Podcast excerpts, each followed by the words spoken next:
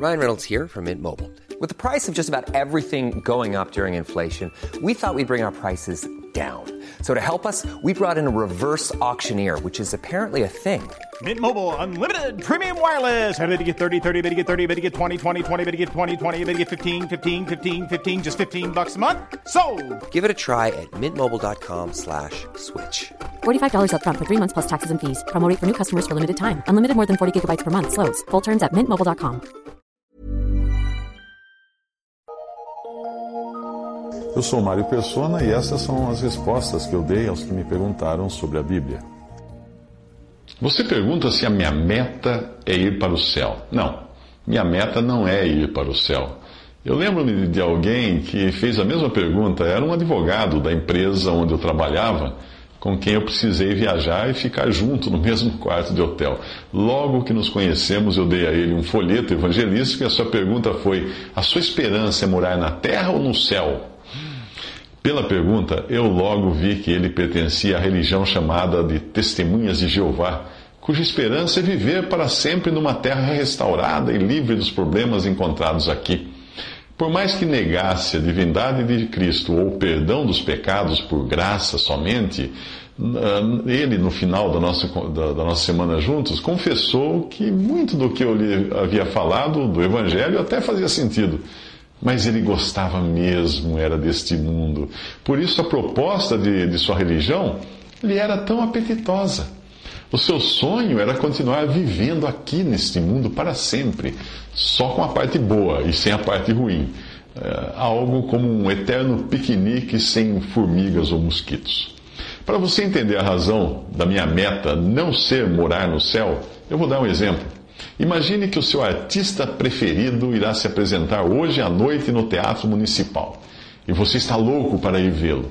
O problema é que os ingressos são caríssimos, você não tem dinheiro, mas tem um amigo que trabalha no Teatro Municipal e você liga para ele para ver se pode quebrar seu galho. O diálogo seria mais ou menos assim: Oi, eu estou louco para ir ao teatro, será que você não quebra esse galho? Claro, para você já está liberado. Sério? Você conseguiria para mim um lugar perto do palco? Sem problema. Na primeira fileira, ou se você preferir, até no, no palco, no próprio palco.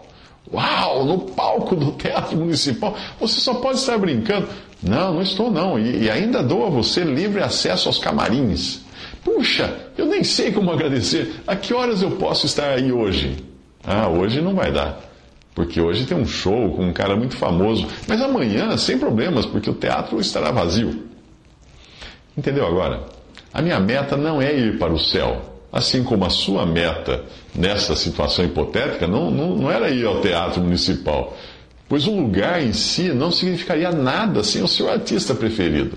Se a minha meta fosse ir para o céu, eu poderia talvez escolher entre diferentes céus. Poderia preferir o céu muçulmano, com as suas virgens, ou o nirvana, ou qualquer céu que me agradasse. Por isso você não encontra na Bíblia a expressão ir para o céu como sendo a meta do cristão. Quando o Senhor disse ao ladrão convertido na cruz, em verdade te digo que hoje estarás comigo no paraíso, em Lucas 23, 43, a força da expressão não estava em estarás no paraíso, mas em estarás comigo. Pela mesma razão, quando o apóstolo Paulo fala do seu desejo de partir desta vida, ele não diz que tinha desejo de partir, estar no céu, porque isto é ainda muito melhor, mas sim de estar com Cristo, porque isso é ainda muito melhor, em Filipenses 1:23. As religiões prometem diferentes destinos de paz, tranquilidade e beleza, como a terra restaurada das testemunhas de Jeová, ou o paraíso das delícias dos muçulmanos. Mas ir para esses céus é como ir ao teatro municipal no dia seguinte. Ou seja, quem você realmente quer encontrar não vai estar lá. O que atrai o cristão a morar no céu não é o céu, mas quem está no céu. Cristo ressuscitado e glorificado à direita do Pai. Se a sua meta for qualquer coisa menos que isto, o que você está realmente buscando é um piquenique sem formigas e não a companhia de Cristo eternamente.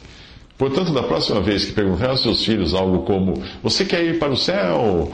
Talvez seja melhor perguntar: Você quer ir estar com Cristo? Esta é a meta.